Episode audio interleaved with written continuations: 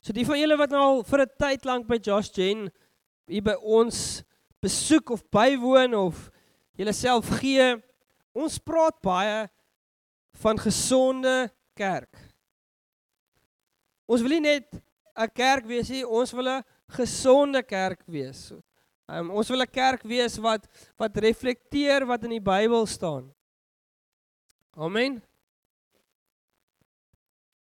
Maar weet jy wat besef ek? Ek besef ons kan maklik in Josh Jane dit verwar met die einddoel.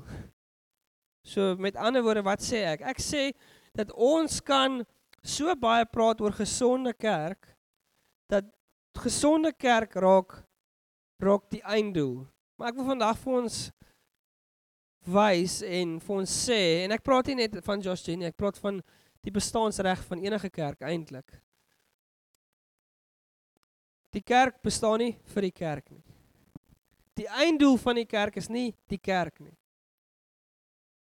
Die die bestaansreg van die kerk is die nasies van die wêreld.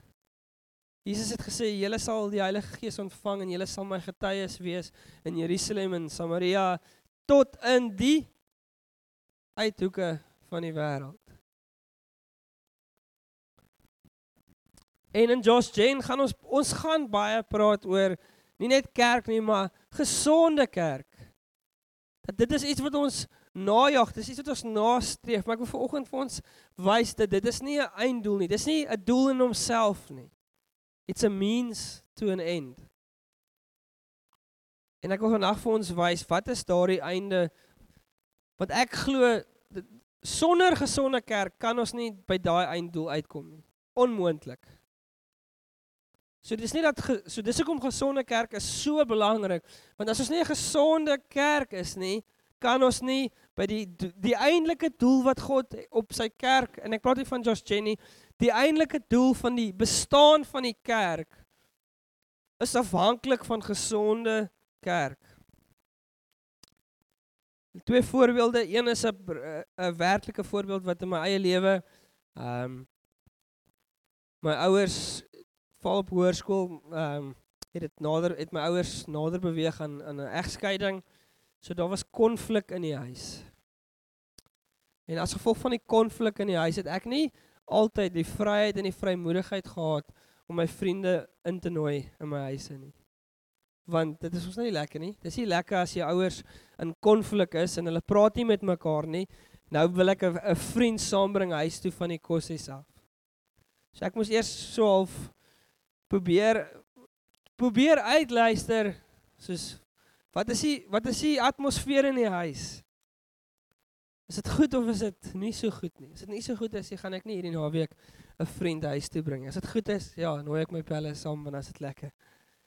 In dieselfde asem imagine jy's by die strand en en en daar's 'n 'n kaai en daar's 'n bootjie aan die kaai en volgende oomblik in die see hoor jy van iemand wat besig is om te verdrink en jy sien naaste aan die kaai, jy sien naaste aan die bootjie.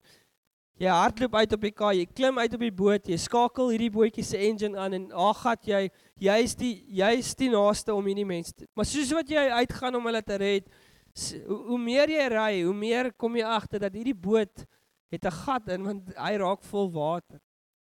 En jy besef jy gaan dalk by by hierdie mense wat verdrink, jy gaan by hulle uitkom. Maar jy besef jy gaan ook binnekort saam met hulle besig wees om te verdrink. Saam met hulle iemand kom red ons, kom help ons want die boot, die boot wat as die reddingsmiddel dien is het sy eie probleem. So ons intensie kan wees, God het op die kerk en ek gaan nou daarby uitkom. God het het op die kerk 'n 'n reddingsmissie vir die wêreld. Maar die boot die toestand van die kerk is belangrik. Die boot waarna ons uitgaan om mense te red, dit help nie ons gaan uit met die intensie om mense te red, maar op die einde van die dag gaan ons self verdrink en self hulp nodig hê nie. So dis hoekom gesonde kerk belangrik is of of 'n familie as soos 'n familie, soos 'n dit help nie die familie is nie in eenheid nie, want dan kan ons nie mense van buite af innooi en sê kom kom kyk hierdie amazing, kom kyk wat doen die Here nie. Maak dit sin? Ehm um, so Die kerk se missie is in Matteus 28. En ek wil sê die kerk se bestaans reg is Matteus 28. Kom ons lees Matteus 28 vers 18 tot 20. Jesus het nader gekom en vir hulle gesê: "Aan my is gegee alle mag in die hemel en op aarde. Gaan dan." Sê gou saam met daai woorde: "Gaan dan." Die ek hou van die Engels. Jesus sê: "All authority on heaven and in earth has been given to me. Therefore, daai therefore is daai gaan dan. Daai is daai therefore is belangrik. Want Jesus hy hy hy sê eintlik hy maak eintlik 'n aanname as alle mag is myne daarom sê ek vir julle gaan dan die feit dat alle mag Jesus in is is ge is gekoppel aan my en jou missie ons missie gaan suksesvol wees as gevolg van alle mag en autoriteit behoort aan Jesus As jy vanoggend sê Christopher, ek glo dat alle mag en krag en autoriteit behoort aan Jesus, dan sê Jesus vandag vir jou gaan dan, gaan dan en wat? Maak disippels van al die nasies, deur hulle te doop in die naam van die Vader, van die Seun en van die Heilige Gees en hulle te leer om alles te onderhou wat ek julle beveel het. En kyk, ek is met julle al die dae tot aan die volëinding van die tyd.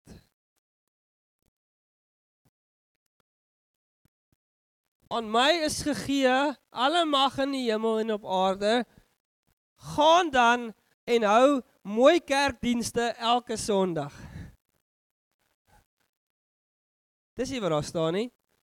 Gaan dan en wat ook al. Dink aan al die goeders wat ons kan doen Want ons so baie goed wat ons doen wat nie maak disippels is nie.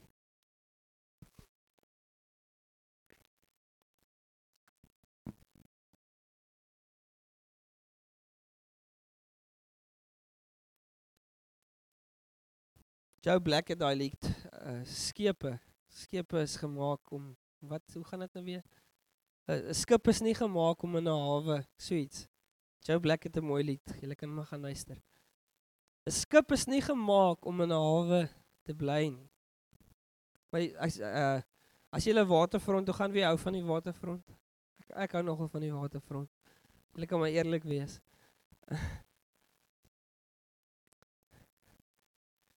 as jy by die water, ek praat nou nie van die die mol. Ja, die dis ook as jy nou van mols hou, is dit ook okay. Maar ek praat nou eintlik van die die skepe gedeelte. Is vir my altyd lekker om die skepe te sien. Ehm um, en ek wil graag dit sal dit sal lekker wees op daai skip of op daai boot. Maar dan sal jy as jy daar by die skepe gedeelte kom, sal jy sien daar's altyd skepe wat daar's so 'n spesifieke plek daar by die waterfront. Jy loop so af oor 'n brug om daar uit te kom, as ek nou reg onthou. Maar weet jy hoe hulle dit reg kry nie, maar dit is so 'n groot massiewe gat. En hulle tap al die water uit die gat uit en is 'n groot boot wat daar binne staan en dan daardie boot word gewerk sodat hy terug kan vaar in die see en ek neem aan die boot word reggemaak want as hy so sou uitvaar op die see sou dit problematies gewees het. In dieselfde asem wil ek sê ons as 'n kerk, gesonde kerk, ons het 'n verantwoordelikheid om ons huis in orde te kry, maar die, die einddoel is nie om die huis in orde te kry sodat ons kan sê kyk die huis is in orde, kyk die boot is in die hawe. Nee, die boot word reggemaak. Die kerk moet gesond wees. Hoekom? Sodat die boot uit die hawe kan gaan, sodat die kerk sy sy missie kan vervul. Gaan dan en maak disippels van al die nasies.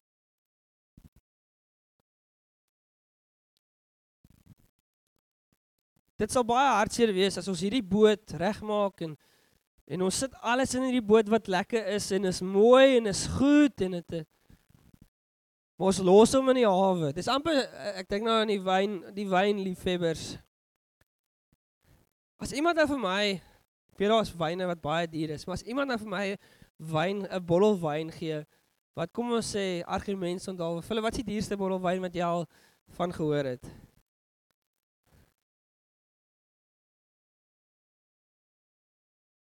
bottel wyn, 'n bottel wyn van 2 miljoen rand. So jy kan hom maar vir jouself uitwerk. 'n Glasie is so 250 000 rand. Want as jy nou volgens my is daar 4 glase wyn in 'n in 'n bottel wyn. Maar my swaar is is in die wyn is is 'n in die wynbedryf en 'n wynket en hy het ook nou al vir my 'n bottel wyn gegee wat seker 800 rand kos. Om vir jou eerlik te sê, ek sukkel om 'n bottel wyn oop te maak van 800 rand. Ek soos soos ek voel soos dan moet 'n regtig 'n spesiale geleentheid wees vir so 'n bottel wyn. En op die einde van die dag dink ek daar's in baie huise reg oor ons land is daar baie duur bottels wyn in die wynrak, maar die wyn is af.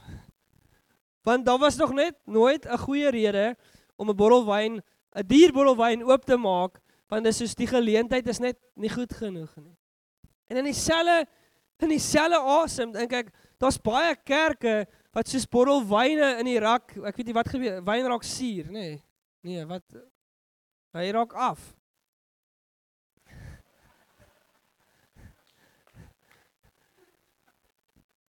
In dieselfde asem, daar's baie kerke en hierdie kerk het die gevaar om soos 'n goeie bottel wyn in 'n wynrak te wees, maar niemand drink die wyn nie. As die kerk nie sy missie uitleef om disippels van nasies te maak nie, is ons 'n goeie bottel wyn in 'n wynrak, maar niemand niemand ervaar dit ooit nie. En is die punt van die wyn nie om gedrink te word nie is die punt van goeie wyn nie om dit te geniet en dit te waardeer vir wat dit is nie. Die kerk se bestaansreg is nie die kerk nie. Dis die nasies.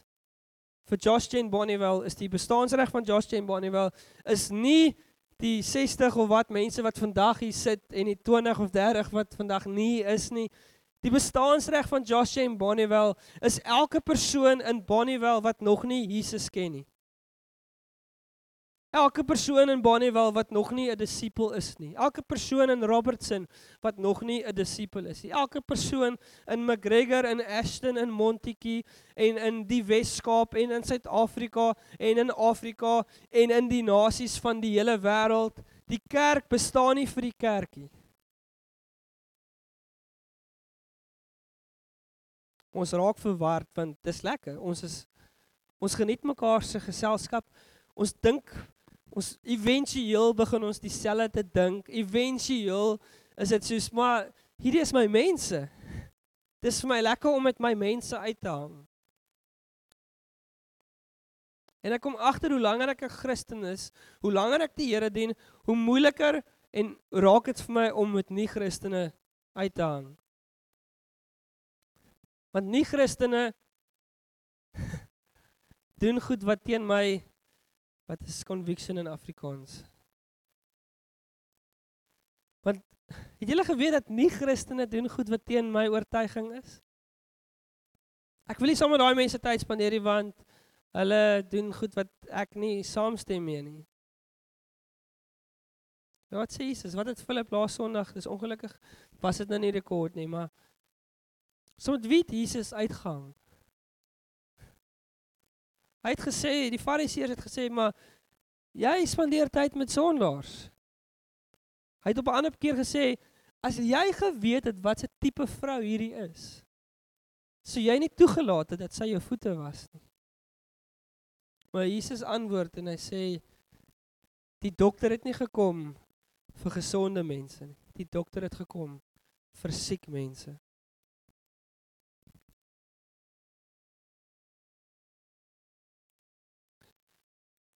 Weet jy wat is oor die jare en ek ek veralgemeen nou. So as hierdie nie van toepassing op jou is nie, dan vergewe my. Maar dit is my algemene oral waar ek gaan, my 10 jaar in bediening, my ervaring sê vir my dat meeste Christene het nog nooit iemand na die Here toe gelei nie.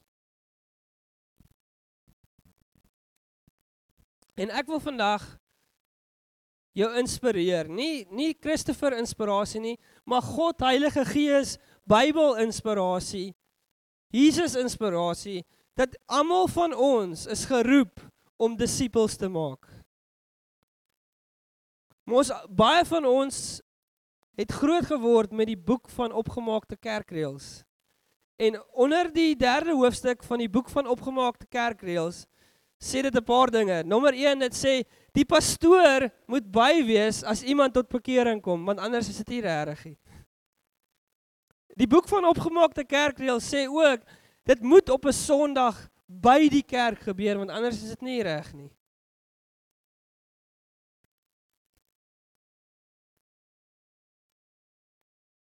Dit moet by die kerkgebou plaasvind. Ek wil vandag vir jou statistiek gee. Ehm um, 3.125%. Sê gou saam met 3.125%. 3.125% uit 100. Wie kan raai wat is waar, waarvoor is daai persentasie? Enig iemand wat wil 'n raaiskoot? Kobus. Mense wat by kerk tot bekering kom. Ek ek weet nie of dit waar is nie, maar dis dis die antwoord wat ek het. Wie wil nog nog een twee raaie? 3K wat sê jy 3.125 wat kan wat dink jy is 3.125%?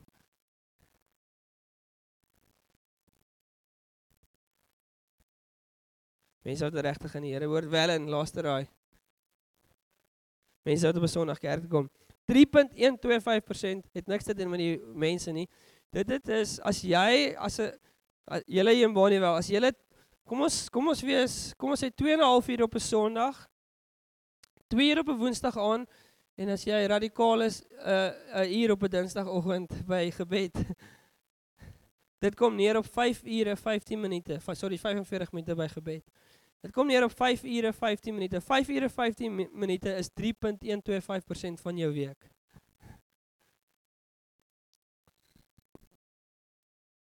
En vir baie mense se Christendom word uitgeleef in daardie 3.125%. Maar ek sê nou vir julle vandag dat Dit is problematies as ons ons Christendom beperk tot 3.125% van ons week. Wat van die ander 96,875%?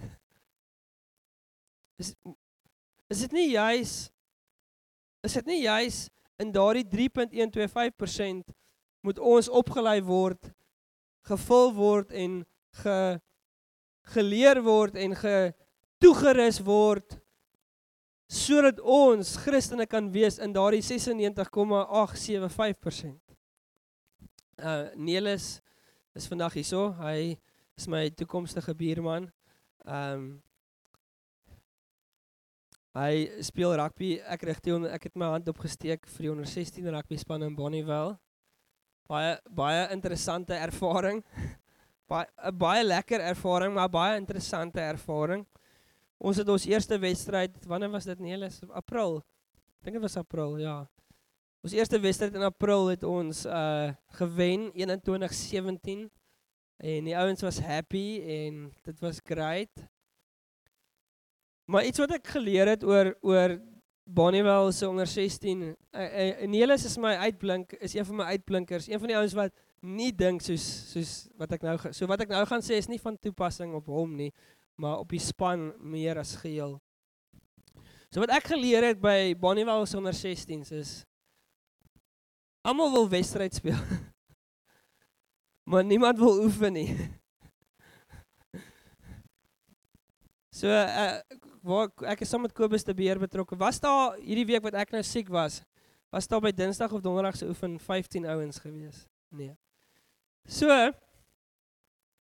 ek rig 'n rugby span af wat nou al 4 wedstryde gespeel het. Daar was nog nie by een oefening 15 ouens gelyktydig by 'n oefening nie. Met ander woorde, ons was nog nooit 'n volle span by oefening nie. Met ander woorde, dis nie 'n goeie resep vir wen nie. As jy wil wen nie. So die ouens wil rugby speel, hulle wil wedstryde speel, maar hulle wil nie oefen nie veral nie fiksheid nie. Want kom ons wees nou eerlik, is fiksheid lekker? Ek ek was op skool My hele skoolloopbaan was ek 'n stit. Ek kan so ver gaan om te sê ek het fiksheid gehaat. Dit is fiksheid is nie lekker nie vir enigiemand, maar as jy stit is, is fiksheid glad. Dit's daai groot ouens wat voor in die skram sak vir die wat jy weet nie.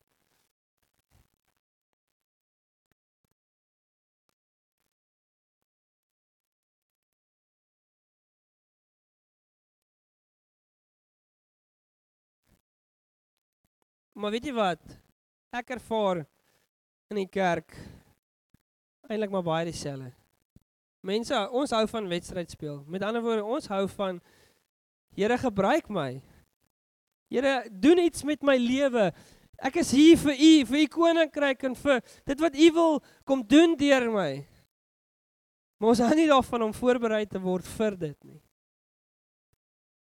Nou vra jy my, hoekom ja, die oppositie teen wie ons gespeel het as Bonnievale Valens en reg vir my oh, ja, die naweek is nog 'n groot game.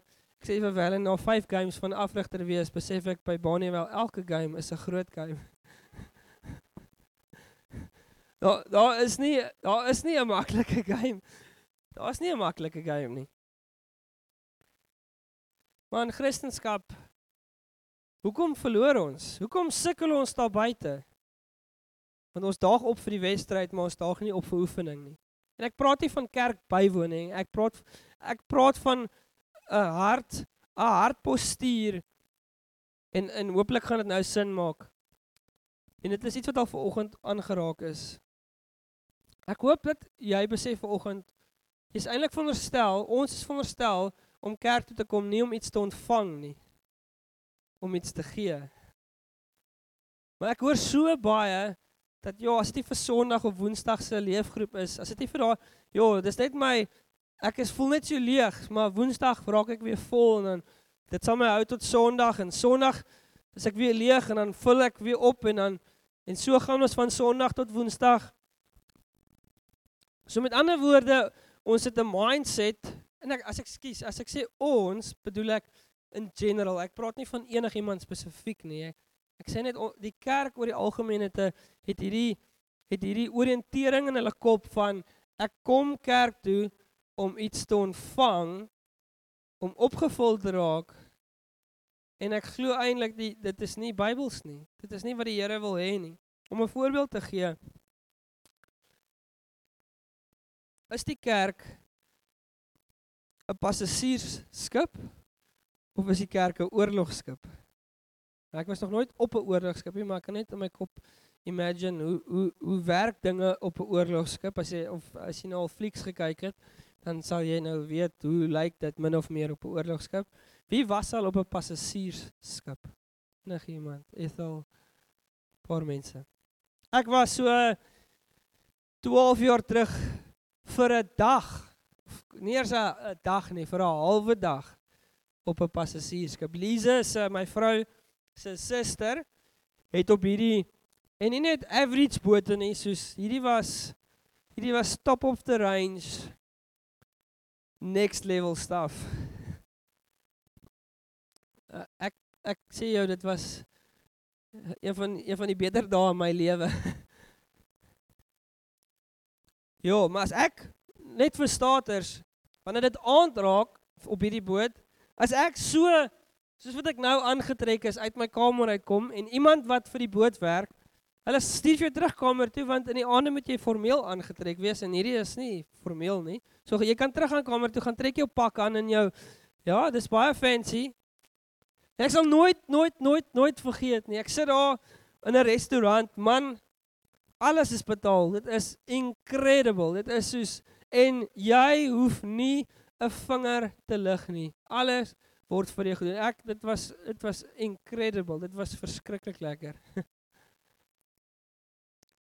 en ek vra vir die ek is soos okay dit dit dit ek nog nie regtig van wyn gehou nie en goeie so ek vra toe uh, kyk na wat die drankies lys en ek sê ek sal uh, het julle 'n grape tie 'n grape tie dit mos nou bietjie bietjie fancier as 'n Coke of 'n Fanta. So as jy nou jy drink mos nou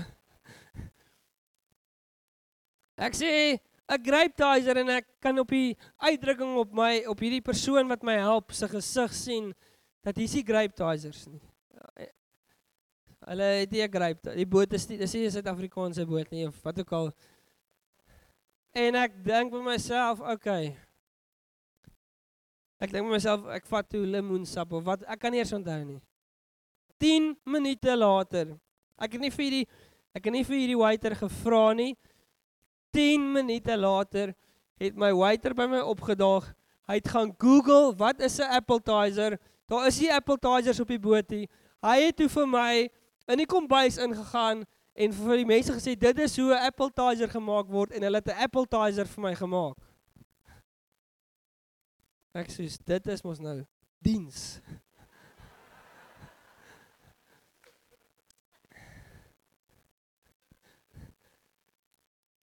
Maar en ek het seker in daai halwe dag wat ek op daai boot was, het ek seker ja, ek ek het moontlik 2 kg opgetel net. ek was daai tyd 'n student gewees.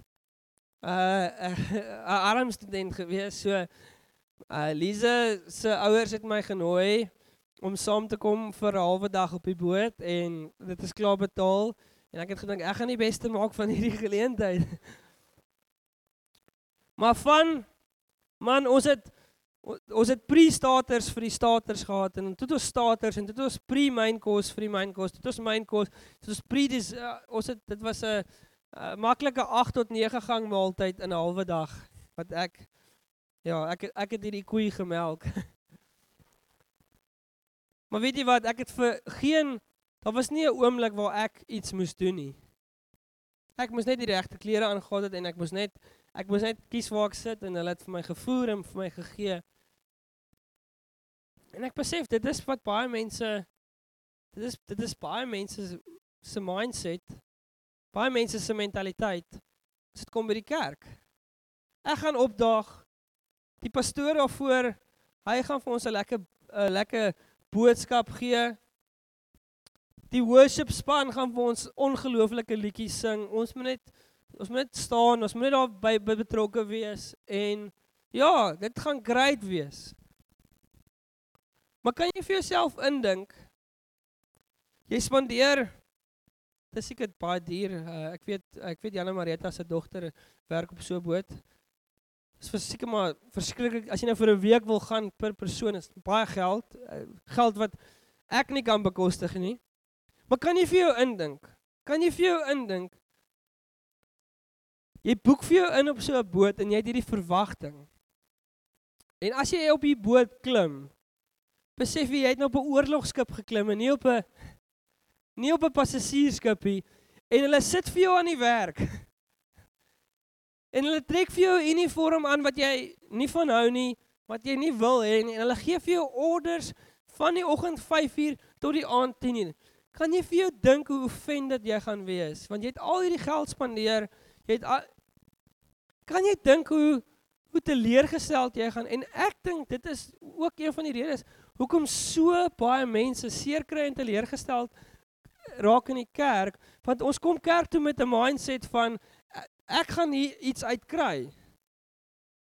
En niemand moet my in die werk sit nie, niemand moet Maar eintlik is die kerk op 'n missie. Dis 'n oorlogskip, nie 'n passasiersskip nie. Ons is hier om ons lewens uit te gee vir die glorie van Christus. En Jesus sê, ek gaan nou nie daar ek het dit nou nie gegee vir Petrus nie, maar Jesus sê ek gaan nou in Engels sê those who desire those who who who want to save their lives will lose it.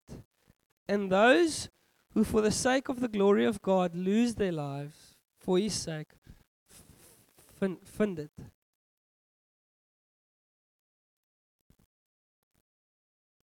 As jy kom en jy sien wie Christus is, soos Kobus nou nou gepraat het.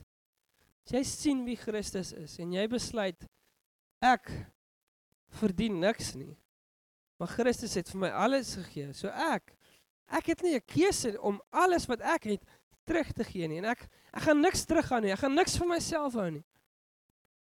En jy besluit en jy maak daai keuse om alles vir die Here te gee wat jy het, jouself neer te lê op die altaar. Die Here sê die persoon wat dit doen is die persoon wat sy lewe vind. Maar die persoon wat nie sien wie Jesus is nie.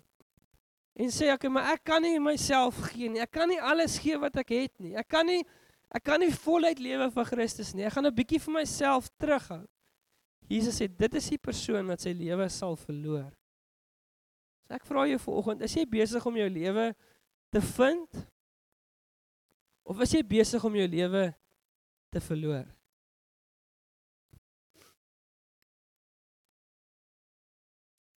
Skiet ek hierdie sê ek ek sorry as sorry ek ek ek wil nie hierdie boodskap moet oorklim ek oorklim dat ons is besig om die verkeerde ding te doen nie. Ek wil ons net reg ek ek voel ek wil ons net help om te verstaan waaroor gaan kerk. Ons is nie hier vir ons nie. Ons is hier vir Bonnievale vir Robertson.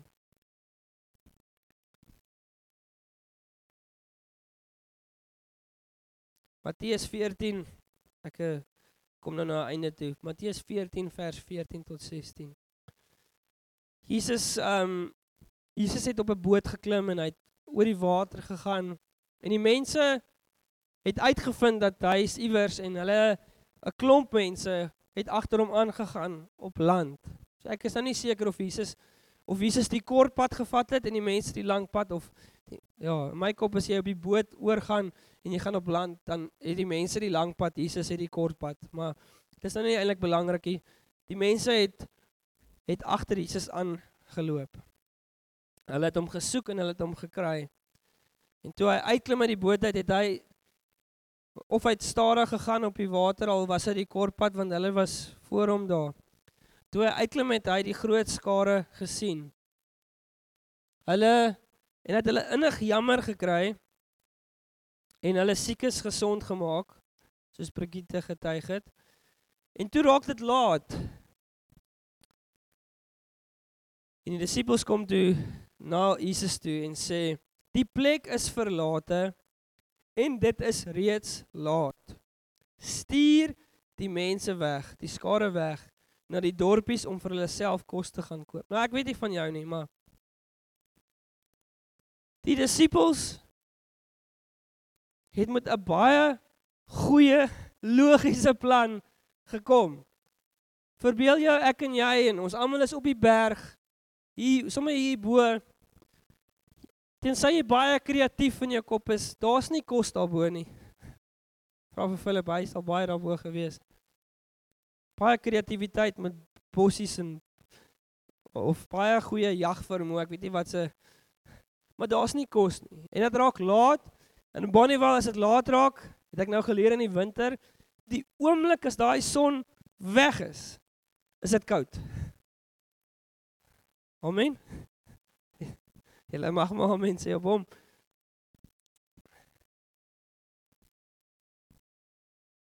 Die disippels sê dis laat man.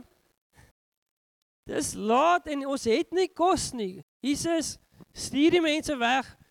Ons wil nie hê die mense moet sterf nie van hongerte nie.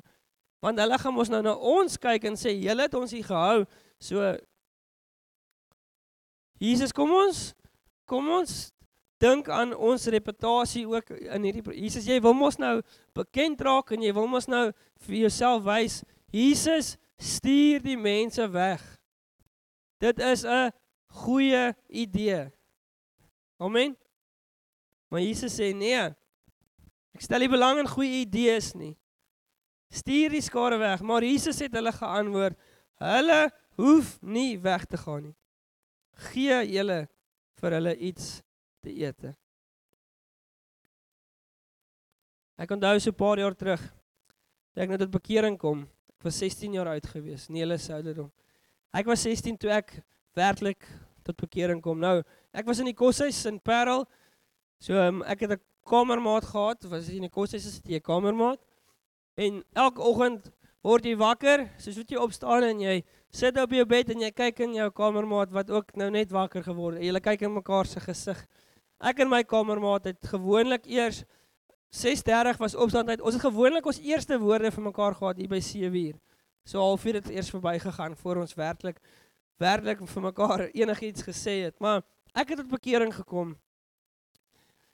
En ek onthou die ou wat my tot tot die Here gelei het, het gesê, "Gaan nou en gaan vertel vir drie mense dat jy het jou lewe vir die Here gegee." En ek onthou ek was nie gehoor so ek was so bang.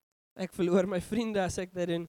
So ek het maar ek sê dit nou tot ja, tot my skaamte, maar ek het toe nou nie vir drie mense gaan vertel nie. Maar my lewe het radikaal verander. There was no doubt about it. Uh my lewe het radikaal verander en ek het gedink, "Ja, ek het nie die moed om vir my kamermaat te sê kyk gou ek uh, wil vir jou vertel wat hoekom ek nou so anders lewe en hoekom my lewe verander." So, maar ek het nou nie moed, maar ek weet die Here wil my gebruik. Ek het geweet die Here wil sy lewe ook aanraak want ek het daai sens gehad in my. So maar wat ek gedoen het is, is ek het nie die moed gehad om vir hom te sê, "Kyk hier, dit is kom ek vertel jou wat gebeur het nie." Maar ek het gedink ek gaan nou alles wat hy moet hoor, gaan ek op posters te my muur sit. Van bekering en al die Bybelversies wat jy nou moet kry wat nou vir jou outomaties gaan laat besef jy moet tot bekering kom. Hy kyk, hy moet elke oggend kyk hy staan hy op en hy kyk in my muur vas. So ek gaan my hele muur gaan ek vol vol geestelike posters maak. En dan gaan hy nou dit lees En as hy nou dit lees, gaan hy nou tot bekering kom en dit En ek het nou dit gedink. Dit was 'n wie van julle stem saam met was 'n goeie idee. Dit was 'n goeie idee. Maar dis nie wat die Here wou gehad het nie. Die Here het eintlik vir my gesê, "Christopher, jy hoef hom nie weg, jy hoef hom nie na jou posters te stuur nie. Gee jy vir hom kos." En ek onthou twee, ek kan nou nie presies onthou of dit dae of weke of maande was nie. Ek kan nie is nie maande nie, maar paar weke. Na een ligte uit. Sit die lig af. En hy sê vir my Christopher, ek kan sien jou lewe het verander. Sal jy my vertel daarvan? En ek onthou ek vertel toe van daai aand wat in my lewe gebeur het en hy sê vir my Christopher, Hy was baie erg oor rugby gewees. Hy sê vir my Christopher, ek wil dit ook hê. En ek wil dit so graag hê as ek my rugby tokse moet weggooi, dan sal ek dit doen. En ek bly toe my kamermaat na die Here toe. Maar weet jy wat? Ek sê nou vir vandag, my poster sê dit nie gedoen nie. dit was my my getuienis, die realiteit van Christus in my lewe. Maar ons hou van Kom ons weet jy ek het daardie persoon wat ek wil kom ek stuur vir hulle hierdie WhatsApp videoetjie of hierdie en ek prys die Here daar is iewers glo ek mense wat tot bekering wonderbaarlik gekom het deur WhatsApp video's en WhatsApp prentjies en Maar weet jy wat ek ek het nog nie persoonlik so getuienis gehoor nie maar ek het al getuienisse gehoor van mense wat net hulle self is en net sê hoorie Ek wil net vir julle sê ek het my lewe vir die Here gegee. Ek ek is 'n ander mens. En ek het al storie op storie op storie gehoor van mense wat so tot bekering gekom het. Ons wil graag ons default is om mense weg te stuur, soos die disippels. Kom ons stuur vir hulle hierdie WhatsApp video. Kom ons sit 'n poster teen die muur want ek onthou ek het een keer met my broer my broer, ek het ook nie die moed gehad om met my broer te praat nie, maar ek dink en eendag ry ek en my broer uit Hartenbos uit Kaap toe. Dis 4 ure. En ek het by myself gedink 4 ure is gelyk aan 4 na 5 preke.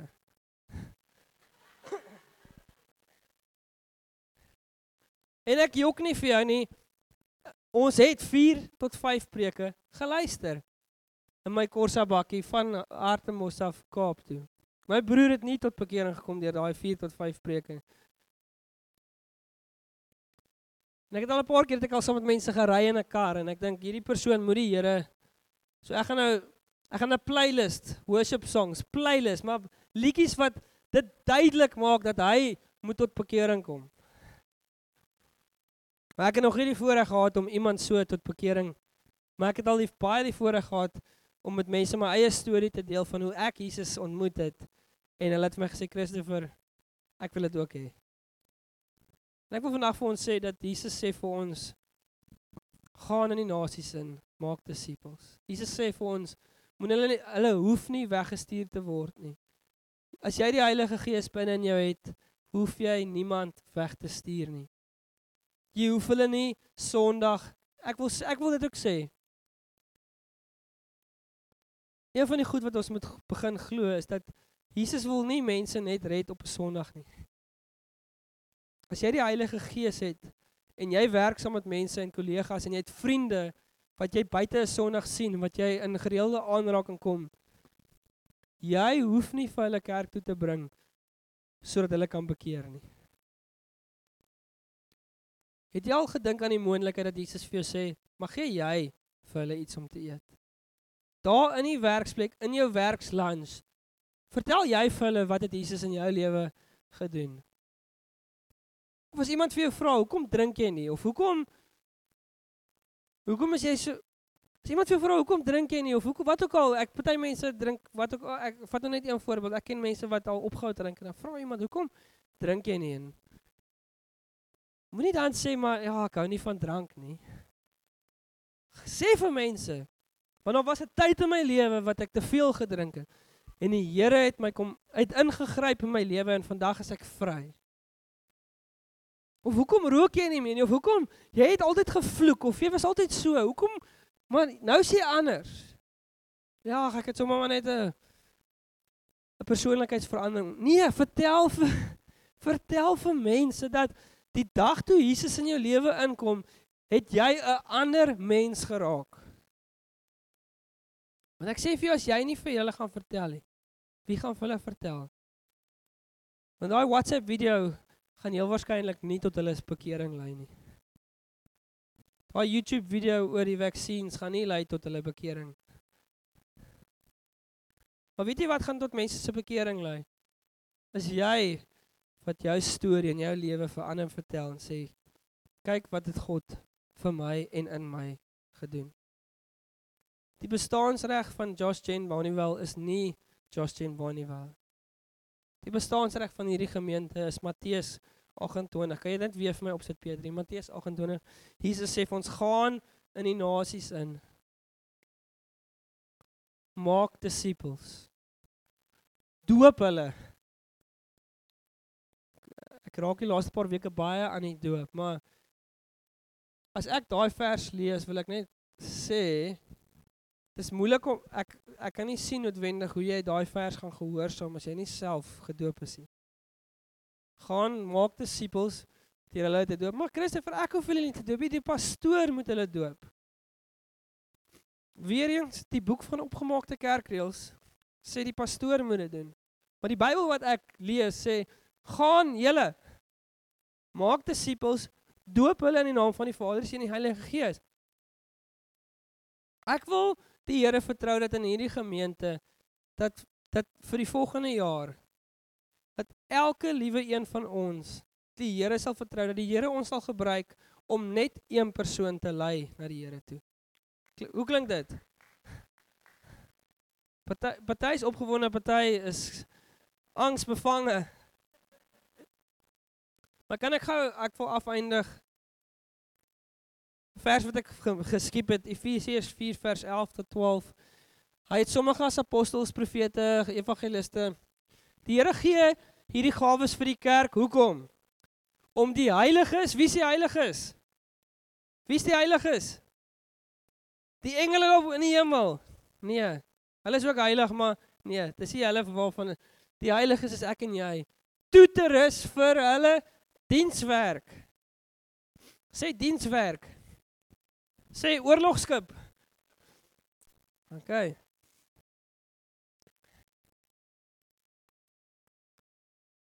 Sondag, Woensdag ander geleenthede soos die mense getuig het. Waarvoor gewaar gaan dit? 3.125% in jou week gaan vir die voorbereiding vir die dienswerk. Maar 96,875%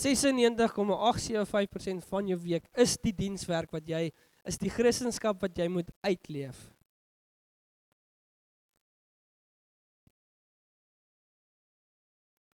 Kom ons wees nie soos my rugby spannetjie, maar hulle het nou al verander. Prys die Here. Hulle weet nou, hulle kan nie opdaag en net goeie rugby speel nie. Hulle moet oefen.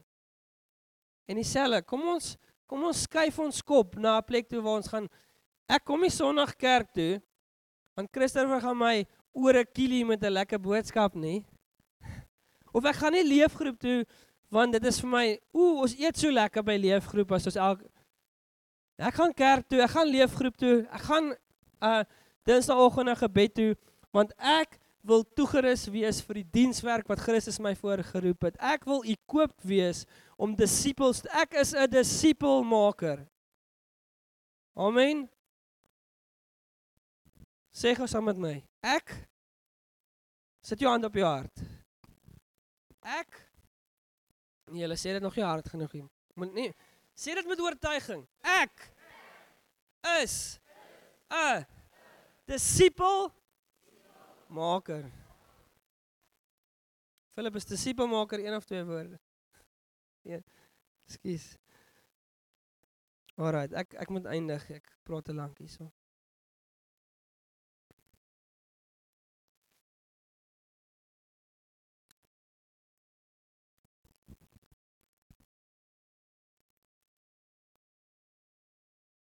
As 'n kerk mag ja, as 'n kerk mag ons nooit op 'n punt kom waar ons dink hoe hoe gaan ons 60 of 100 of 80 hoe gaan ons hierdie mense hier hou nie? Mag ons nooit op 'n plek kom waar dit gaan oor hoe gaan ons hierdie wat ons het beskerm nie? Mag ons altyd op 'n plek wees waar ons gaan Here gee vir ons die nasies. Ons is 'n klein kerk in Bonnievale. Maar ons weet ons DNA ons is geroep vir meer. Ons is geroep vir groter. Ons is geroep vir as jy net vir my Matteus 28 kan oplos. Ons is geroep vir disippels maak van die nasies. Dis 'n groot vir baie van ons is dit 'n groot shift wat ons moet maak. Maar ek vra vir jou dit is die mandaat Matteus 28 Jesus het gesê aan my is alle mag gegee in die hemel en op aarde. Gaan kerk toe op elke Sondag en luister na 'n preek en sing 'n lied en gaan huis toe. En, dis nie wat daar staan nie. Gaan en maak disippels van die nasies.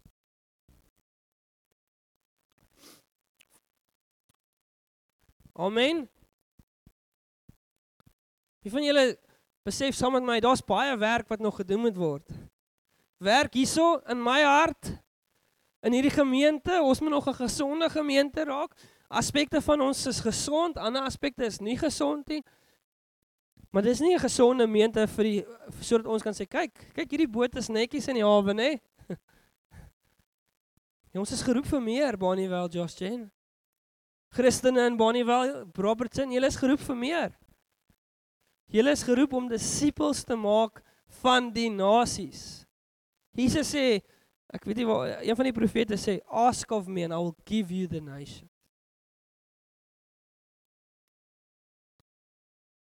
Christopher, ek wat is my doel as 'n Christen? Ek weet nie.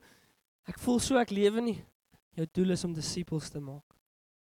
Jou werk is nodig want jy moet geld in die bankrekening hê sodat jy kan goed doen, sodat jy kan kos eet, sodat jy kan lewe. Maar jou werk is sekondêr tot hierdie. Glo ek. My werk as 'n pastoor is sekondêr tot hierdie roeping om disippels te maak. Amen. Kom ons sluit die oë, kom ons sluit af.